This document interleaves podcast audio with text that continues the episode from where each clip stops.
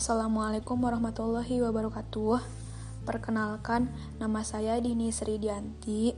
Saya perwakilan dari kelompok 2 akan membahas materi masa pubertas. 1. Pengertian masa pubertas. Masa pubertas berasal dari bahasa Latin "pubescer", artinya mendapat rambut kemaluan, yakni masa awal terjadinya pematangan seksual. Adapun menurut istilah, masa puber adalah suatu tahap dalam perkembangan di mana terjadi kematangan alat-alat seksual dan tercapai kemampuan reproduksi. Tahap-tahap ini disertai dengan perubahan-perubahan dalam pertumbuhan somatis dan perspektif psikologis. Yang kedua, ciri-ciri masa pubertas yaitu satu ciri-ciri primer yang pertama, keluarnya sperma pertama atau mimpi basah bagi laki-laki.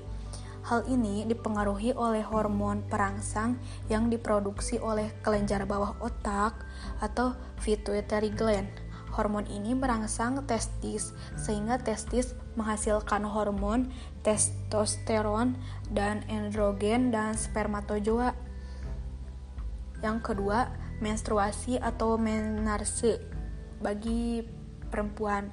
Hal ini dipengaruhi oleh perkembangan indung telur yang disebut ovarium yang terletak dalam rongga perut wanita bagian bawah di dekat uterus yang berfungsi memproduksi sel-sel telur dan hormon-hormon estrogen dan progesteron. Dan ciri-ciri yang kedua yaitu ciri-ciri sekunder. Yang pertama, bagi laki-laki satu, tumbuh suburnya rambut, janggut, kumis. Yang kedua, selaput suara semakin besar dan berat. Yang ketiga, wajah anak-anak sudah mulai hilang. Yang keempat, terjadi percepatan pertumbuhan otot sehingga terjadi pengurangan lemak dalam tubuh. Yang keenam, perkembangan otot anak laki-laki lebih cepat daripada perempuan. Yang kedua bagi perempuan, eh, yang pertama pinggul semakin besar. Dua, payudara mulai membesar. Tiga, suara menjadi halus atau merdu, bulat dan tinggi. Yang keempat, tumbuh rambut di bagian tertentu di alat kelamin. Yang kelima, kulit semakin halus. Dan ciri-ciri ketiga, ciri-ciri tersier Ciri-ciri merupakan ciri-ciri yang berakibat dari dua ciri-ciri, di antaranya satu, perubahan sikap dan perilaku. Dua, munculnya perasaan-perasaan negatif pada diri anak. Yang ketiga, ingin melepas diri dari orang tua. Yang keempat, anak ingin menyamakan dirinya dengan orang dewasa. Tiga, menurut pendapat lain, bahwa ciri-ciri masa pubertas yaitu satu masa puber adalah masa tumpang tindih. Artinya, masa puber harus dianggap sebagai periode tumpang tindih karena mencakup tahun-tahun akhir masa kanak-kanak dan tahun-tahun awal remaja. Sampai anak matang secara seksual, ia akan dikenal sebagai anak puber. Setelah matang secara seksual, anak dikenal sebagai remaja atau remaja muda. Yang kedua, masa puber adalah periode yang singkat. Yang ketiga, masa puber dibagi dalam tahap-tahap. Yang pertama, tahap prapuber merupakan tumpang tindih dengan satu atau dua tahun terakhir masa kanak-kanak pada saat anak dianggap sebagai prapuber, yaitu bukanlah seorang anak tetapi belum juga seorang remaja, tetapi bisa disebut juga tahap pematangan. Yang kedua, tahap puber. Tahap ini terjadi pada garis pembagi antara masa kanak-kanak dan masa remaja saat di mana kriteria kematangan seksual muncul haid pada anak perempuan dan pengalaman akan mimpi basah pertama kali di malam hari pada anak laki-laki. Yang ketiga, tahap pasca puber. Tahap ini bertumpang tindih dengan tahun pertama atau tahun kedua remaja. Selama tahap ini, ciri-ciri seks sekunder telah berkembang baik dan organ-organ seks telah berkembang dengan matang. Dan yang keempat, masa puber merupakan masa pertumbuhan dan perubahan yang pesat. Kelima, masa puber merupakan fase negatif. Enam, Masa pubertas terjadi pada berbagai usia. 4. Kriteria masa pubertas yaitu satu menstruasi bagi perempuan, yang kedua, basah malam bagi laki-laki, yaitu selama tidur, penis kadang-kadang menjadi tegang dan bibit atau cairan yang mengandung sperma dipancarkan. Ini merupakan cara yang normal bagi organ reproduksi pria untuk membebaskan diri dari jumlah bibit yang berlebihan. 5. Perkembangan masa pubertas 1. Perkembangan fisik yaitu satu perubahan tubuh pada masa puber. Yang pertama perubahan ukur, ukuran tubuh, yang kedua perubahan proporsi. Dua, ciri-ciri seks primer. Ciri-ciri seks primer menunjukkan pada organ tubuh yang secara langsung berhubungan dengan proses reproduksi. Pada laki-laki ditunjukkan dengan adanya pertumbuhan yang cepat dari batang kemaluan penis, dan kantung kemaluan skrotum, sedangkan pada wanita ditunjukkan dengan periode menstruasi. Yang ketiga, perubahan ciri-ciri seks sekunder merupakan tanda-tanda jasmania yang tidak langsung berhubungan dengan proses reproduksi, namun merupakan tanda-tanda yang membedakan antara laki-laki dan perempuan. Dan tanda-tanda jasmaniah yang terjadi pada laki-laki yaitu yang pertama tumbuh kumis dan janggut, yang kedua tumbuh jakun, yang ketiga bahu dan dada melebar, yang keempat suara berat, yang kelima tumbuh bulu di ketiak, di dada, kaki, lengan, dan sekitar kemaluan. Yang keenam, otot-otot menjadi kuat dan tanda-tanda jasmania bagi perempuan. Yang pertama, pinggul semakin besar, yang kedua, payudara mulai membesar, yang ketiga, suara menjadi halus atau merdu, bulat dan tinggi. Yang keempat, tumbuh rambut di bagian tertentu di alat kelamin. Yang kelima, kulit semakin halus. Dua, perkembangan kognitif Menurut teori Piaget, ada dua perkembangan kognitif pada diri anak, yakni yang pertama, anak sudah mulai berpikir secara abstrak dan hipotesis. Yang kedua, anak mulai berpikir secara sistematik. Tiga, perkembangan emosi afektif. Satu, timbul sikap, perasaan atau emosi positif atau negatif. Dua, takut dikucilkan, tersindir dari kelompoknya. Yang ketiga, perasaan sedih dan gembira. Dan keempat, perkembangan sosial. Satu, perubahan sikap dan perilaku sebagaimana yang diistilahkan oleh psikologi David Elkin dengan egosis, egosis, egosentrisme, yakni kecenderungan remaja untuk menerima dunia dan perspektif sendiri. Yang kedua, munculnya perasaan-perasaan negatif pada diri anak. Yang ketiga, ingin melepas diri dari orang tua. Yang keempat, anak ingin menyamakan dirinya dengan orang dewasa. 6. Masalah yang terjadi pada masa puber. Yang pertama, masalah fisik. Contohnya gemuk, kurus, pendek, tinggi. Yang kedua, masalah psikologi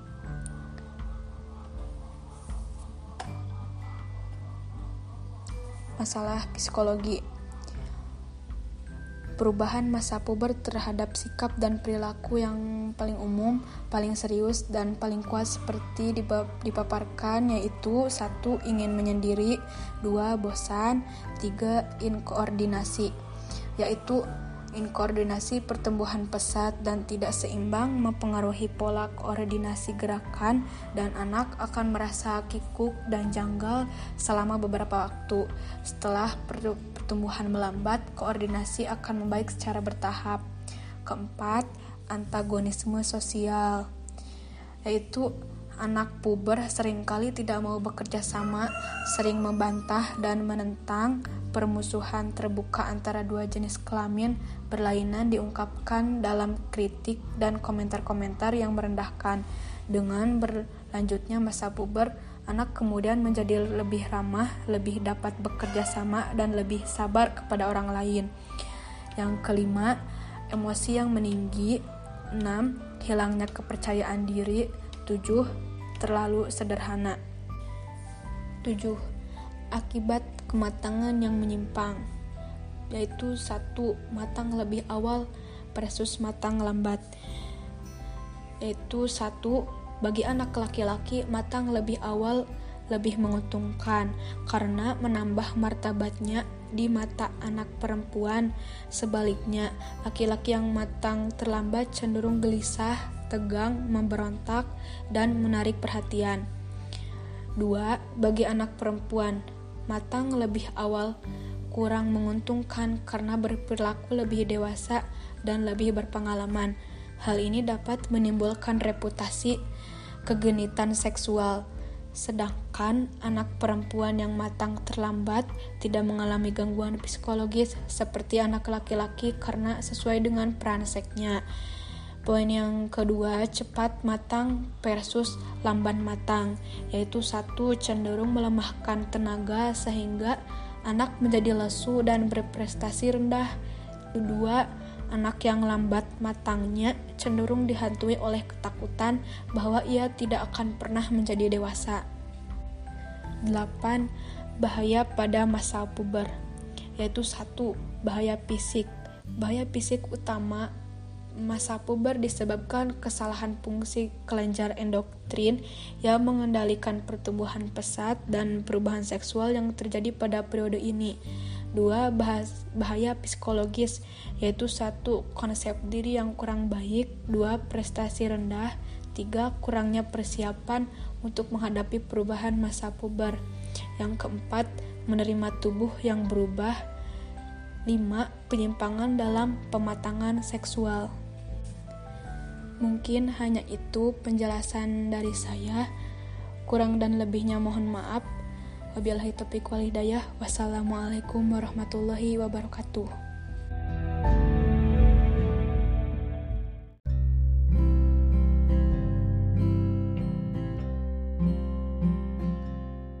Assalamualaikum warahmatullahi wabarakatuh. Saya akan menjelaskan slide yang selanjutnya. Kriteria masa pubertas. Menstruasi pertama sering digunakan sebagai kriteria kematangan seksual pada anak perempuan. Pada anak laki-laki, kriteria yang dipakai adalah basah malam. Analisis kimia terhadap air seni anak laki-laki yang pertama di pagi hari merupakan cara yang efektif untuk menentukan kematangan seksual.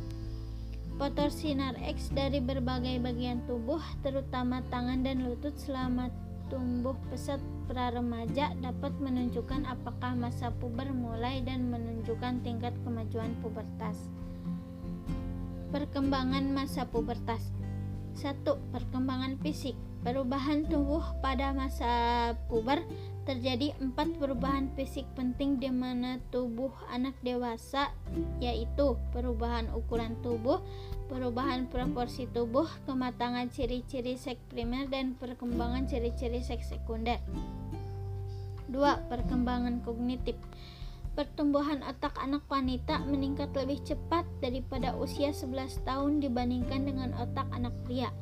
Tetapi pertumbuhan otak anak pria di usia 13 tahun meningkat dua kali lebih cepat dibandingkan dengan kecepatan pertumbuhan otak anak perempuan seusianya. 3. Perkembangan afektif atau emosi. Timbul sikap perasaan atau emosi positif dan negatif merupakan produk pengamatan dan pengalaman individu secara unik dengan benda fisik lingkungannya. 4. Perkembangan sosial Perubahan sikap dan perilaku sebagaimana yang diistilahkan oleh psikolog David Enklin dengan egosentrisme yakni kecenderungan remaja untuk menerima dunia dari perspektifnya sendiri. Masalah-masalah yang terjadi pada masa puber. Satu, masalah fisik. Bentuk badan yang terlalu gemuk, kurus, pendek, tinggi, wajah yang kurang tampan atau cantik. Dua, masalah psikologi. Satu, ingin menyendiri. Dua, bosan. Tiga, inkoordinasi. Empat, antagonisme sosial. 5. Emosi yang meninggi 6. Hilangnya kepercayaan diri 7. Terlalu sederhana Mungkin cukup sekian dari kelompok kami. Mohon maaf apabila ada kesalahan. Assalamualaikum Assalamualaikum warahmatullahi wabarakatuh.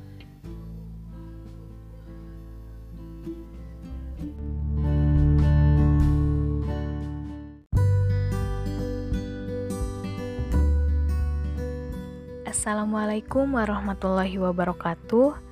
Kami dari kelompok 2 yang beranggotakan Hergayanti Dwi Utami dan Silvi Aulia Rahma akan memaparkan materi mengenai masa pubertas. Pubertas sendiri berasal dari bahasa Latin pubescere yang artinya mendapat rambut kemaluan, yaitu masa awal terjadinya pematangan seksual. Masa puber tidak mempunyai tempat yang jelas. Sulit membedakan antara masa puber dengan masa remaja, karena masa puber merupakan bagian dari masa remaja, dan pubertas sering dijadikan sebagai pertanda awal seseorang memasuki masa remaja. Kemudian, ciri-ciri masa puber sendiri, yang pertama ada ciri-ciri primer. Ciri-ciri primer merupakan ciri-ciri yang menunjukkan pada organ tubuh secara langsung berhubungan dengan proses reproduksi. Pada laki-laki, ciri primer ditandai dengan keluarnya sperma pertama kali yang dikenal dengan mimpi basah. Sedangkan perempuan ditandai dengan terjadinya menstruasi. Ciri yang kedua yaitu ciri-ciri sekunder. Ciri-ciri jasmania yang tidak langsung berhubungan dengan proses reproduksi, namun merupakan tanda-tanda yang membedakan laki-laki dan perempuan. Pada laki-laki biasanya ditandai dengan tumbuh suburnya rambut, janggut, kumis, selaput suara semakin besar dan berat. Wajah anak-anak sudah mulai hilang dan terjadi percepatan pertumbuhan otot. Sedangkan pada perempuan ditandai dengan pinggul semakin besar, payudara mulai membesar, suara menjadi lebih halus dan merdu. Tumbuh rambut di bagian-bagian tertentu di alat kelamin dan kulit semakin halus. Selanjutnya ada ciri-ciri tersier, yaitu ciri-ciri yang berakibat dari dua ciri-ciri tadi, yaitu primer dan sekunder. Di antaranya, terjadi perubahan sikap dan perilaku, munculnya perasaan-perasaan negatif, pada diri anak, ingin melepas diri dari orang tua, dan anak ingin menyamakan dirinya dengan orang dewasa.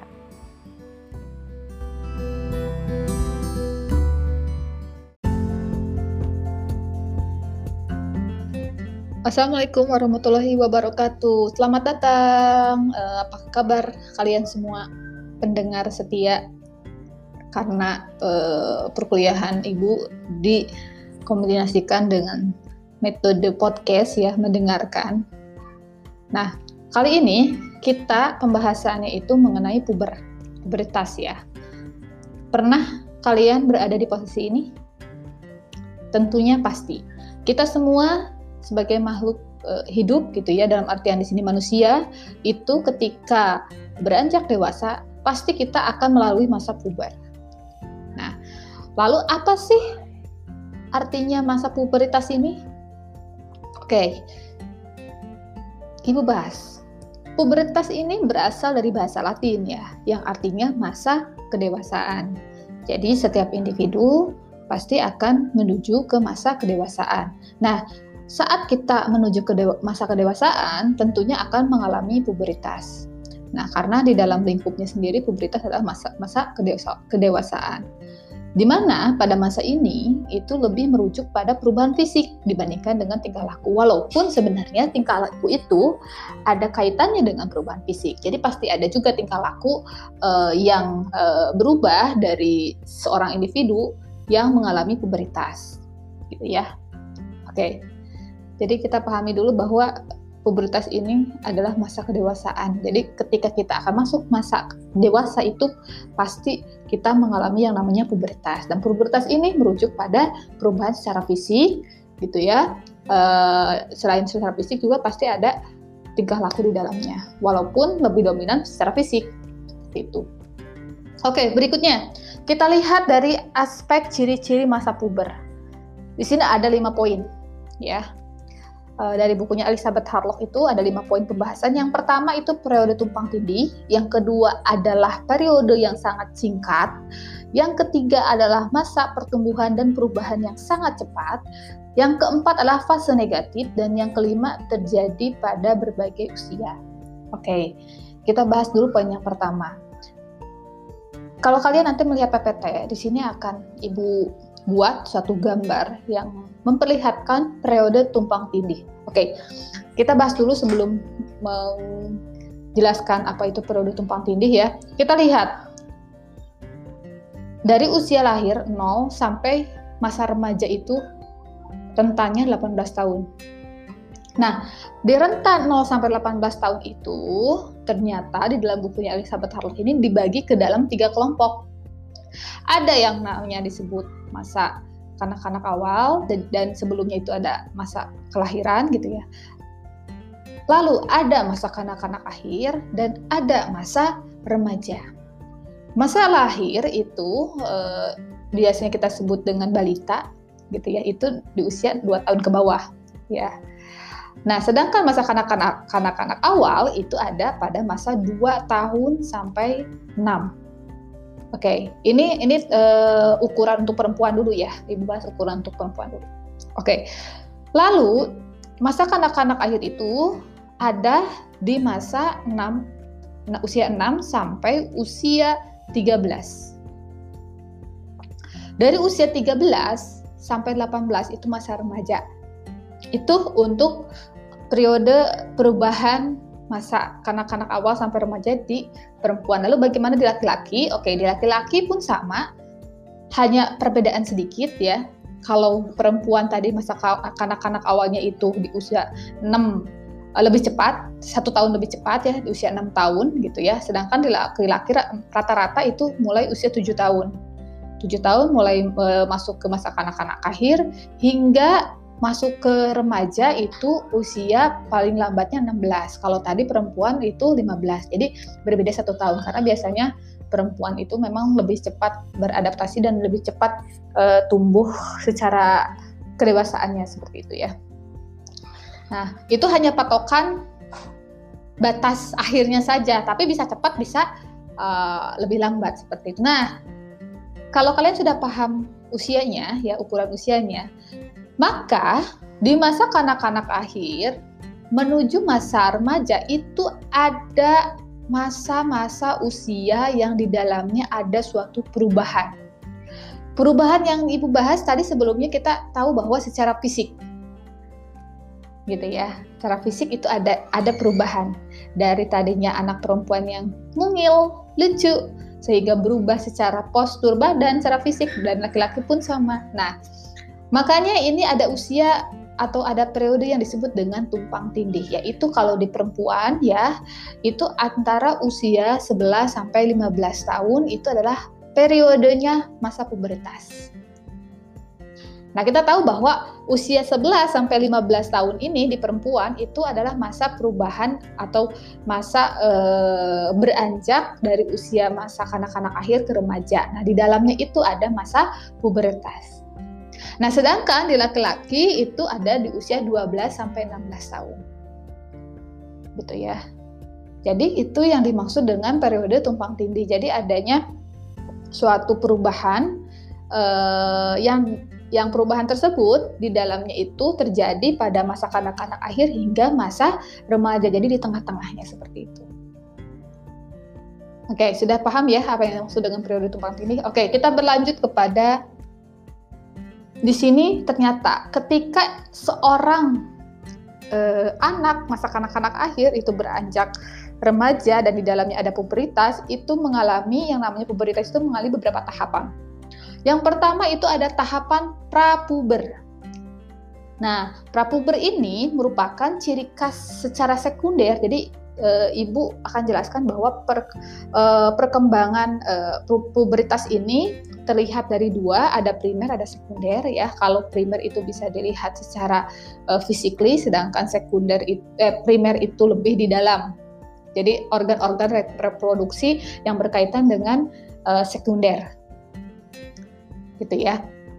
Nah, di sini ada ciri khas uh, sekunder mulai tampak, tapi organ reproduksinya belum sepenuhnya matang. Jadi primernya belum sepenuhnya matang. Jadi hanya uh, sekundernya saja. Jadi misalnya uh, sudah muncul, uh, mohon maaf ya, misalnya uh, payudara pada laki pada, pada perempuan, pada laki-laki misalnya uh, sudah sudah ada ada perubahan secara fisik yang berkaitan dengan alat kelamin laki-laki tersebut. Nah, Tahapan yang kedua setelah prapuber itu akan masuk pada tahapan puber. Nah, di sini mulailah selain ciri khas sekunder yang sudah mulai tampak, nah di sini yang lebih ciri khasnya adalah primer. Jadi berkembangnya sel-sel reproduksi dalam organ seksual uh, setiap orang, dalam artian di sini laki-laki maupun perempuan. Jadi secara primer mereka sudah mulai memproduksi gitu ya. Kalau perempuan misalnya sudah e, menstruasi ya di dalam artinya itu e, telur si induk telurnya itu sudah siap sehingga nanti akan e, jika tidak dibuahi maka dia akan keluar dalam bentuk e, menstruasi.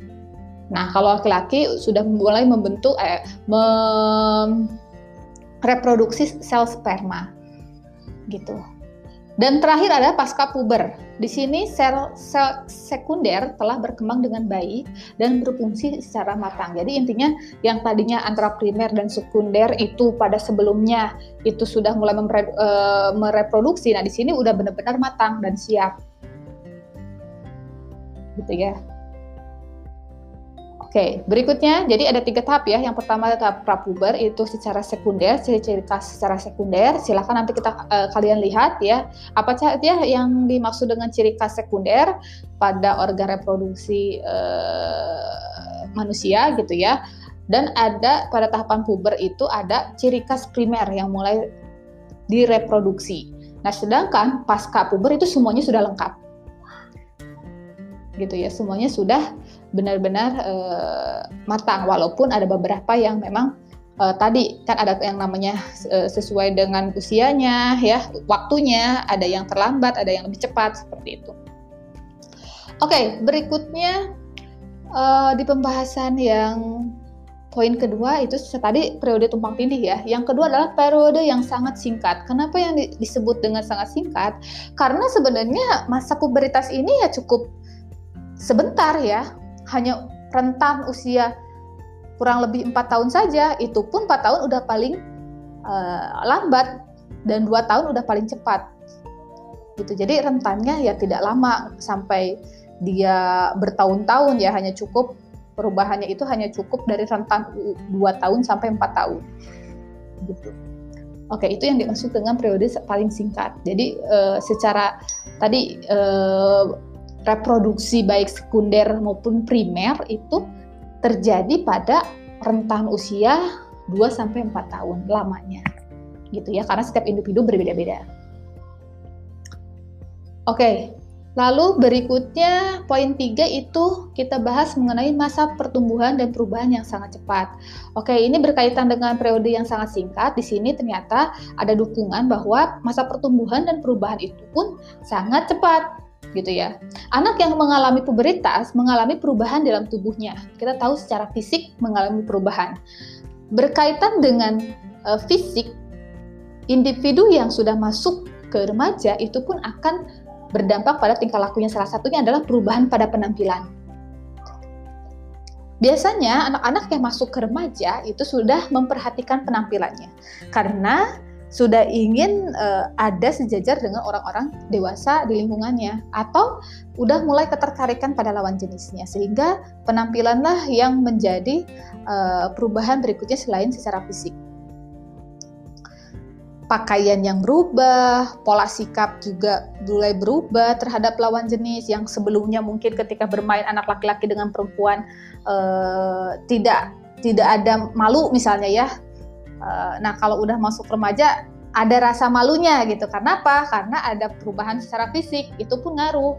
Misalnya perempuan yang sudah lengkap secara uh, apa reproduksinya misalnya uh, payudaranya sudah mulai membesar dan sebagainya itu sebenarnya ketika kita bermain itu ada sesuatu yang memang membuat individu itu menjadi canggung terhadap lawan jenisnya. Begitupun laki-laki. Gitu ya. Jadi uh, di dalamnya itu ada masa pertumbuhan uh, dalam artian secara fisik, tumbuh tinggi, bertambah berat, gitu ya. Lalu ada perubahan uh, secara penampilan, sikap, yang berarti di sini dia sudah mulai memperhatikan bagaimana dia bisa berpenampilan dengan baik, dapat diterima oleh lingkungan sosialnya, gitu, dan memiliki keterbatasan dengan lawan jenisnya karena ada rasa uh, sudah mulai memperhatikan apa yang dia butuhkan dan apa yang diinginkan oleh lingkungannya. Oke, itu mengenai masa pertumbuhan dan perubahan yang sangat cepat. Dan berikutnya itu ada fase negatif.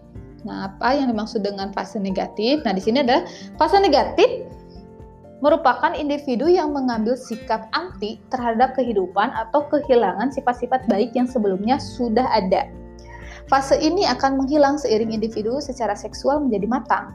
Fase ini yang paling terlihat pada perempuan dibandingkan dengan laki-laki. Nah, maksudnya adalah kebiasaan-kebiasaan pada masa kanak-kanak akhir itu sudah mulai anak-anak tinggalkan. Begitupun bisa sebaliknya.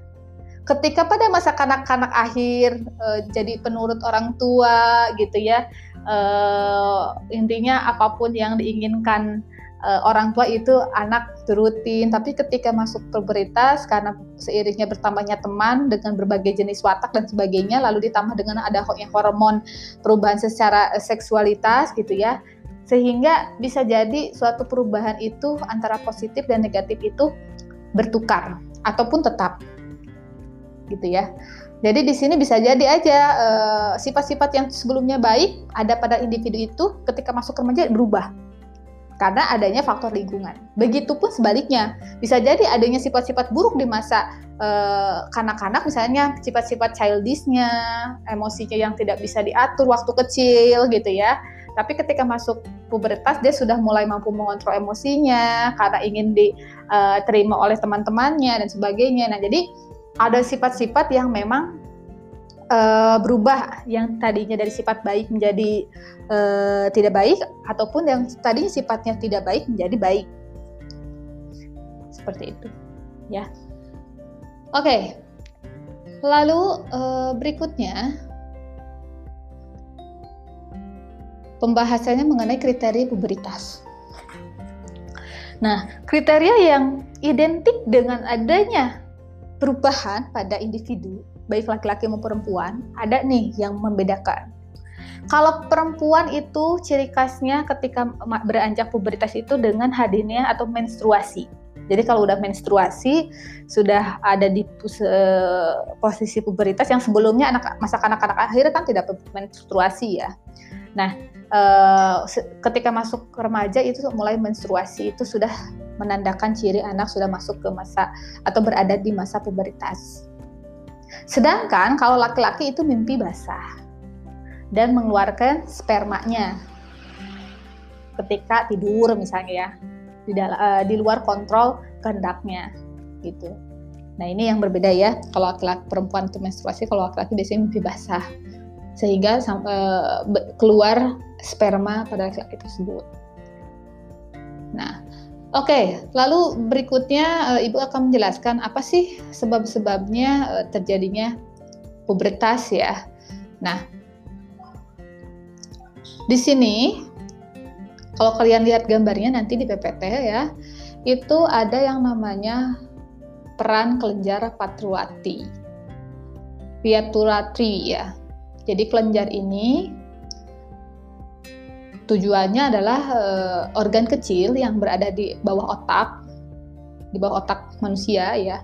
Kelenjar ini menghasilkan hormon atau zat yang masuk ke aliran darah dan membantu mengendalikan banyak proses dan fungsi pada tubuh. Jadi kelenjar ini itu tujuannya atau e, tugasnya itu menghasilkan suatu hormon atau zat yang masuk ke aliran darah dan membantu mengendalikan banyaknya proses dan fungsi pada tubuh kita.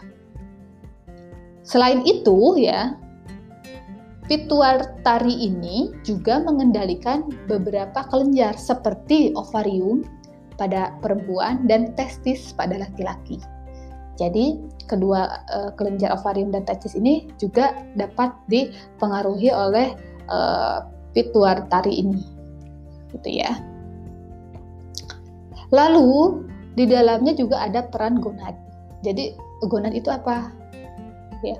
Gonad atau kelenjar seks atau kelenjar reproduksi ya merupakan kelenjar endokrin yang menghasilkan gamet atau di sini sel germinal ya dari suatu organisme. Dalam proses perempuan, sel-sel reproduksi adalah sel telur dan pada laki-laki adalah sperma ya. Nah, gonad pada laki-laki itu eh, disebutkan dengan testis dan menghasilkan sperma. Gitu. Jadi ada peran gonad dalam eh, ketika laki-laki itu menghasilkan sel sperma. Gitu.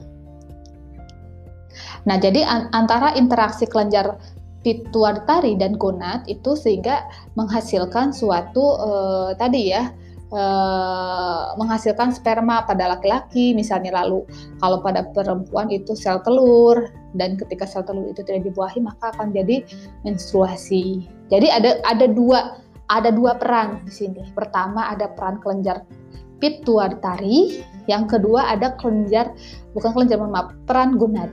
Jadi kedua kedua uh, poin penting ini memiliki kaitannya dan hal tersebut yang berkaitan dengan sel-sel reproduksi manusia, baik laki-laki maupun perempuan.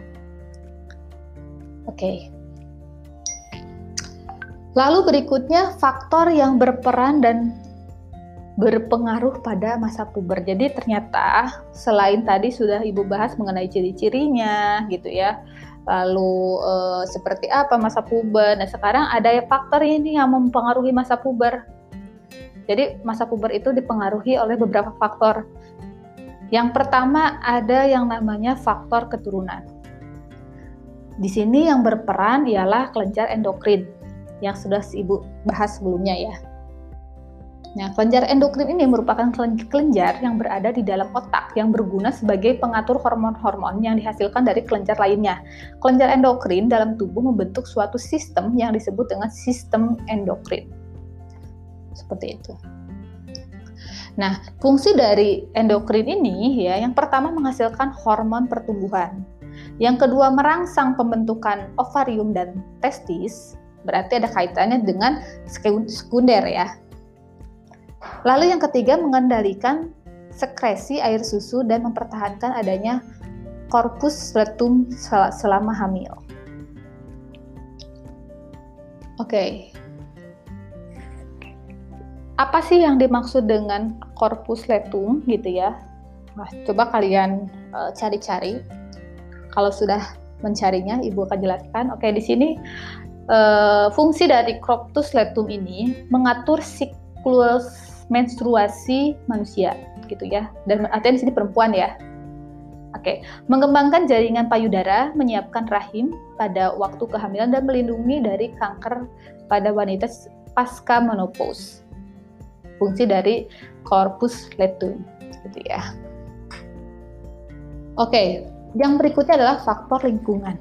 Tadi keturunan ya, nah sekarang adalah faktor lingkungan. Gizi yang baik akan mempengaruhi hormon pertumbuhan. Oke, gizi salah satu faktor bagaimana eh, pengaruhnya bahwa dengan gizi bisa mempercepat uh, pubertas di luar red usianya gitu ya dan juga bisa memperbaiki Kenapa mempercepat? Karena di sini kalau gizi pasti salah satunya berkaitan dengan makanan.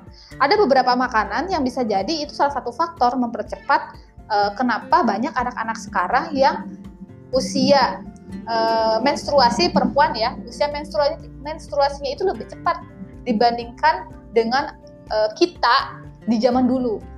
Nah, itu salah satunya ada faktor makanan.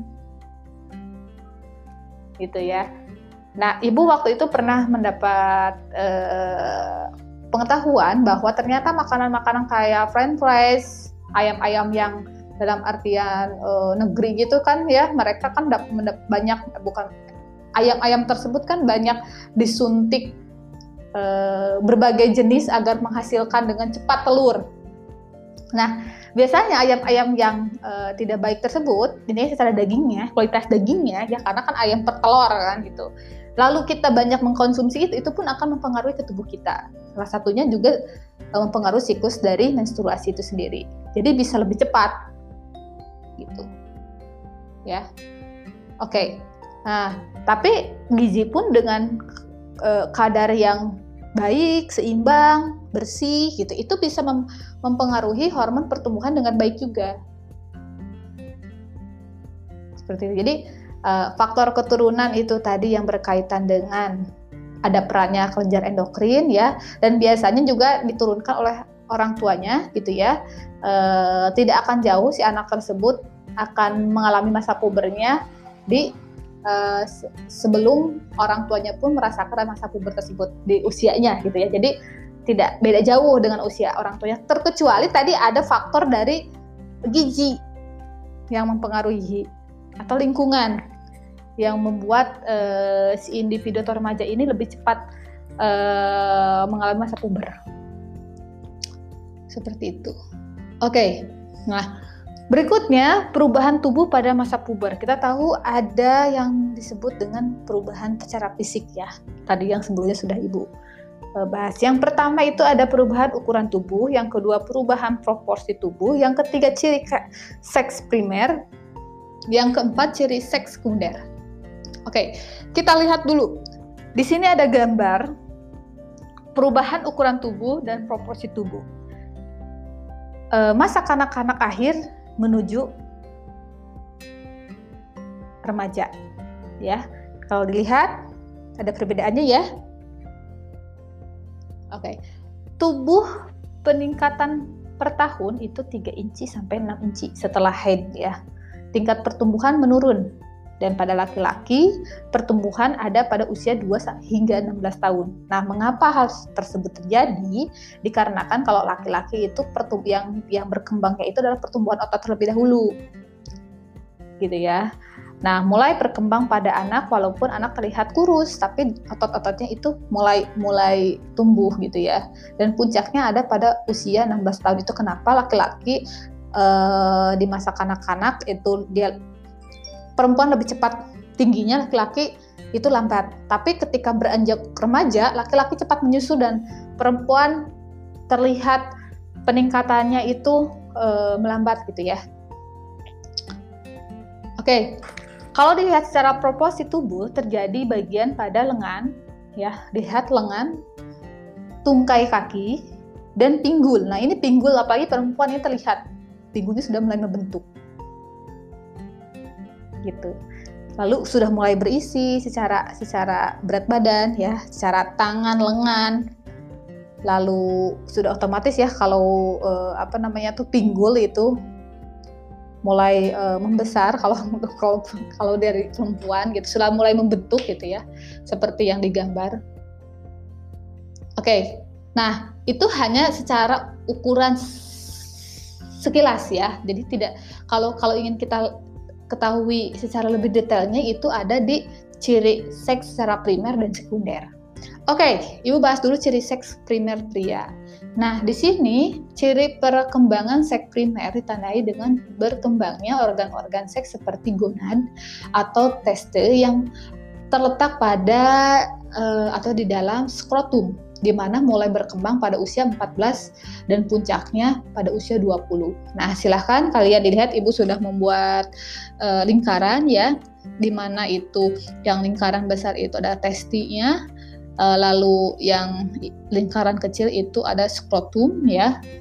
Nah, uh, setelah testi ini meningkat, maka akan berdampak pada pertumbuhan penis. Jadi yang dilihat ya, pada gambar ada nama-namanya ya. Eh, nah itu ada pertumbuhan pada penisnya di mana mulai memanjang dan kemudian membesar. Nah, oke okay. berikutnya seks secara primer.